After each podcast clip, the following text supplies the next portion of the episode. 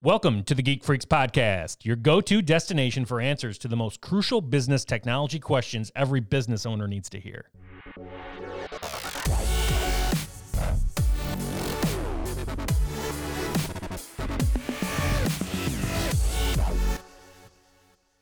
Hello. No special guest today, just me, Ron Harris, uh, here to talk to you about, once again, ransomware. So, over the course of probably the last three weeks, uh, we've seen an outbreak in ransomware being well, trying to be delivered to customers and potential customers. Well, we actually picked up a prospect that we've been working with for a while because their um, network was ransomware. So it kind of brought it up, and I figured we should talk about it now because seeing everything that's going on in the world, uh, they're only going to keep trying to pivot on nasty things going on in this world to get clicks. So now it, it, it, was COVID last month. Now it's probably social injustice now. So just keep in mind when you're clicking on things and getting emails from people you don't know, you probably don't want to click those, right? Um, because that's what they're they're hoping for.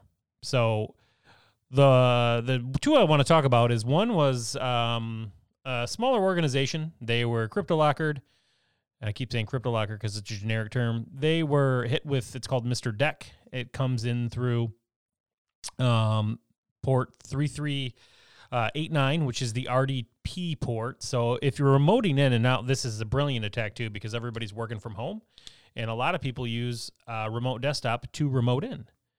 So what's happening is this Mr. Deck is being delivered uh, via email or even just through uh, the open port on 3389.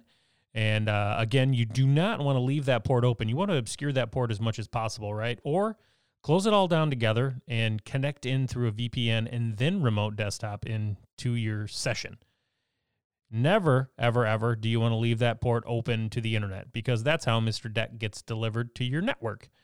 So they were able to push the payload um, into the network, and they had access to the network for anywhere between 12 hours and 24 hours. And in that 24 hours, they were able to uh, use the administrator password that they have uh, compromised and go into the backup server and delete the backups.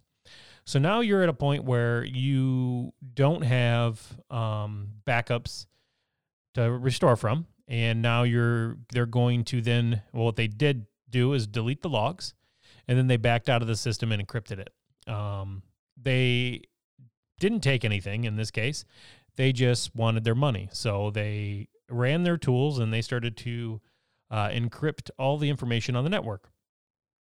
Now, it would be one thing to come in on a Monday morning and say, "Hey, um, you know, we got we got crypto. I keep want to call it crypto locker. No, I can't do that. Uh, we keep getting ransomware, or we got ransomware over the weekend. We're going to restore, and we'll be on our way, right? But in this case, there was no backups. So there was no cloud, there was no replication offsite, there was nobody taking jump drives home. It was just an on-site backup that was deleted and left no ability to restore. So they had to go through the process of paying the ransom. Now, here's where it gets tricky because your heart says don't pay the ransom and just kind of rebuild, but it's incredibly hard when everything is gone. Everything is gone. You have to look at avenues, right, to get your business back up and running and serving your customers and making money. But that comes with a sum. Now, they're going to give you the decryption key, right? Now, this is a big, um, I guess, uh, moral question that you have for these nameless, faceless people wherever they are in the world. Are they going to give you the decryption key after you pay the ransom? Now, my head says yes. And all the examples I've seen and been a part of had said yes, the decryption codes work, and we were able to decrypt whatever we need to decrypt. Um, but they're a business, so they have to, right? So if you get involved with Mr. Deck, Crypto Locker, um, you know, whatever the different variants are, and they crypto your, or they, uh, yeah, they encrypt your um, data and they don't give you the key after you pay it, then it's going to get, you know, it's going to spread like wildfire that, hey, you're not going to pay the 22 or the $20,000, $50,000, whatever it is to get your data back, right? And that's just, that's just going to become what the internet says, and you're not going to want to do it. And these security providers and remediation teams are going to say, hey, you're not going to get paid if we pay this ransomware. So we just need to start over. So it's in their best business interest because this is what this is. This isn't a malicious hack. This isn't a hack the planet type situation. This is a business. And it's billions of dollars a year into these, I would call them companies, some sophisticated, some not so sophisticated, but still a business entity. They make anywhere between, I would probably say, 2,000 to $50,000 on a recovery, right? And they don't do anything the hard work's all done through that the getting access. So once they get access, whether it's emails or RDP or anything like that, that the work is done. Encrypt and wait and get paid. Now, the way you pay these things is through bitcoins um, that are untrackable. That's the reason of them, right? It's a it's a cryptocurrency that is used throughout the world and it's valued very high. And it's kind of if you don't know what you're doing with it or how to use it or how to get it, it becomes a very tedious thing. So if anything does happen to you, partner with someone, partner with a remediation team, an MSP, uh, use whoever you're working with to handle that because it's not, um, I want to say for the faint of heart. You have to understand how it works, how wallets work, where do you buy a Bitcoin, you know, fractions of Bitcoins or full Bitcoins, whatever the case is. You just have to be ready to understand that. And it's, it, it can be a daunting task. So, um, so yeah, so they they were able to get their data back and decrypted and uh, standing up a new domain and all that other fun stuff. So that's good, right? At, at the end of the day, that's good. But paying the thirty or forty thousand dollars is not good for business. Now, this is where your cyber liability policy comes into play. You're gonna want, no matter what, you're gonna want small business, medium business, enterprise business, five people, ten people. You're gonna want some sort of cyber liability coverage for this event. It's not gonna get any easier to spot these or any easier to stop these, it's going to happen. Now, we as a, a, IT team or a managed service provider can do everything we can to slow them down, but they always, always, always, always use other humans to infiltrate the network. Whether it's a you know a physical thing where they're saying, "Hey, Ron, here's a jump drive. Go ahead and take this jump drive. It's free. You're gonna love it. It's gonna be the best jump drive ever." And you take it and you plug it in your computer, whammo, right? Or hey, uh, COVID 19 information, click here for the PPPPP. Cool. You click there. Boom. You got it. Oh, Facebook, what's up? We're scrolling through Facebook. Oh, code injection. You got it, right? Or you type in uh, the wrong domain, you know, Girl Scouts instead of Girl Scout or whatever the case is. They park a domain there, code injection, you have it. Now, you have to be able to manage that, right? So, whether you do it through another partner or a remediation team or whatever, you want to have cyber liability to go back. You want to have cyber liability insurance to pay that fee. Now your your um, deductible is probably going to be much less than what you're going to get hit with, and on top of that, you're looking at at least at least two to three days of downtime, if not more, if not more, depending on how big the network is, how spread out it is. Is it local to the region? Is it across the country? Because again, if if I have a VPN connection to uh, a computer in California and a computer in Florida and a computer in Colorado and a computer in Montana, and I get it here in little old Kalamazoo, Michigan, and we're all seeing each other, they also are going to get it, right? So it's going to hit them, it's going to encrypt their machine.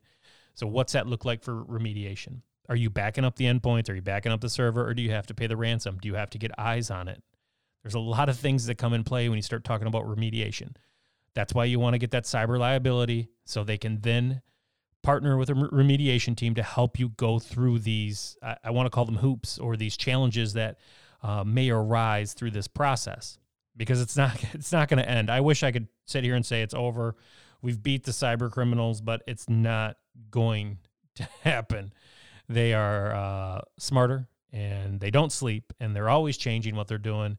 Um, so if you're listening to this podcast right now and maybe you're a five person company thinking, ah, this is not going to happen to me or this could never, why would they want this? It's not about why. It's not about the information in this case. They want the money. A five person company that say is doing a couple million dollars a year in business, very profitable, running like a well-oiled well-oiled machine, can get the parking brake pulled on this adventure because you get you get uh, encrypted, right? And it's two, three, four, five days of downtime. It's a reputation thing. Now, what what is the business? So let's say it's a it's a doctor's office, and they've been in your system for 24 hours, and now they're pulling company or client information. That's a big deal. That is going to pull the parking brake on the highway. Your now profitable profitable business is now looking at some turbulent waters. Get the cyber liability, get a proper IT partner, and take a stance on security. You have to. You cannot wait. Just today, it was announced that our one of our local colleges, Michigan State University, was hit, and they pulled um, some information off a server uh, pertaining to students, uh, stuff going on inside of the university, and they are not going to give them the decryption key until they pay a very large ransom. And if they don't pay the ransom, essentially, uh, essentially extortion, they're going to start leaking documents. Now, who knows what's in these documents? You've seen it in the past with uh, oh, all kinds of people. Um, uh, man, I'm trying to think. Fox, I think, had some stuff go on blast. No, Sony did when they were releasing a movie from North Korea. Um, stuff like that happens now. Probably not a big deal for MSU. They'll figure it out. They'll pay the ransom. They probably have cyber liability insurance, so they're going to move down the road. But it just shows that it doesn't matter what it is. This is a this is to them. It's no different than knocking on your door and trying to sell you a candy bar.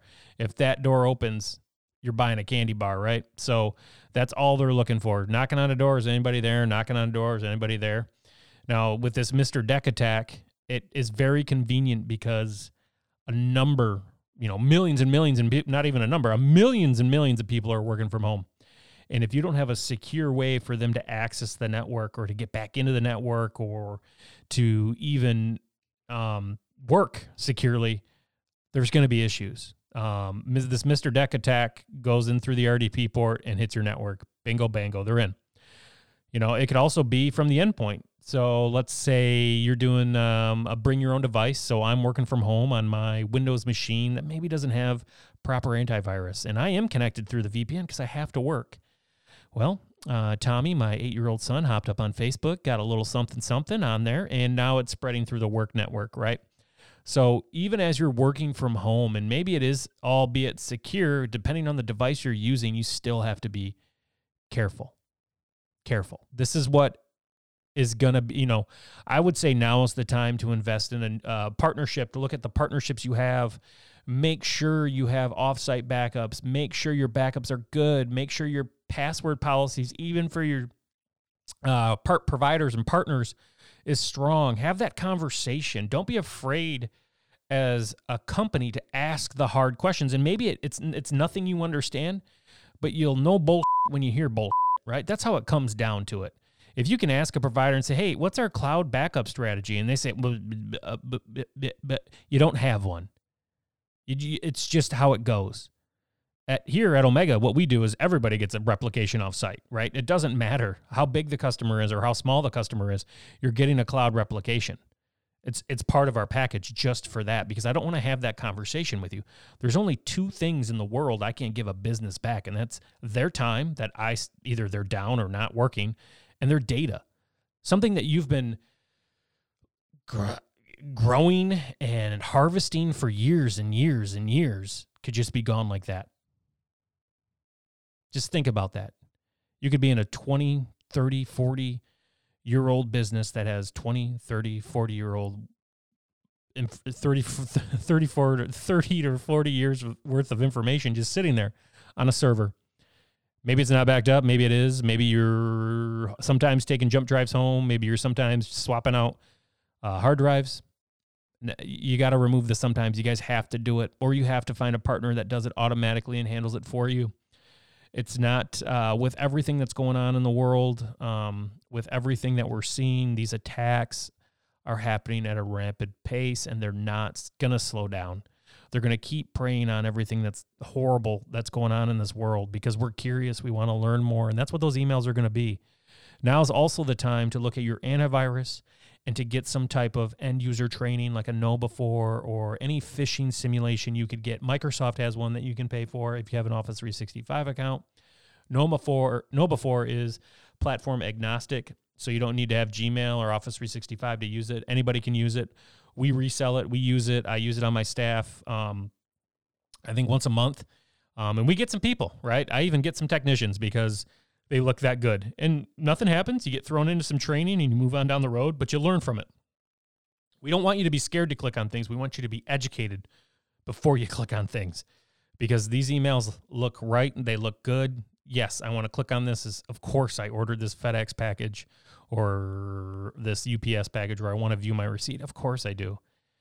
Or I do want to understand what's going on with the pandemic or oh, I do want to see what's going on with um, the current uh, political climate. I want to know everything because that's just human nature and you're going to see it coming. It's going to come very quickly at us, and we have to be prepared.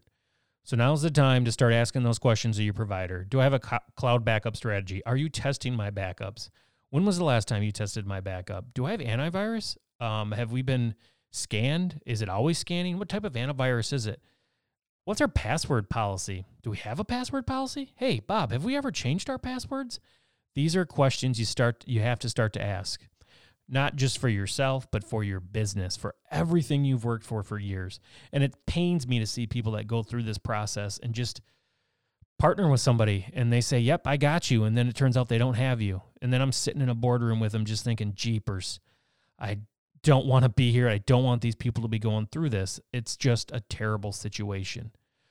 So protect yourself, protect your business, protect your data, do everything you can. And if you guys, anybody listening to this has questions, want to talk about it, don't hesitate to reach out. We're here. Uh, we have a lot of great tools that we use that we'd love to share with you guys. Um, again, be safe, everybody. Wear your masks, do the right thing, stand up, love each other. We'll see you around. Thanks.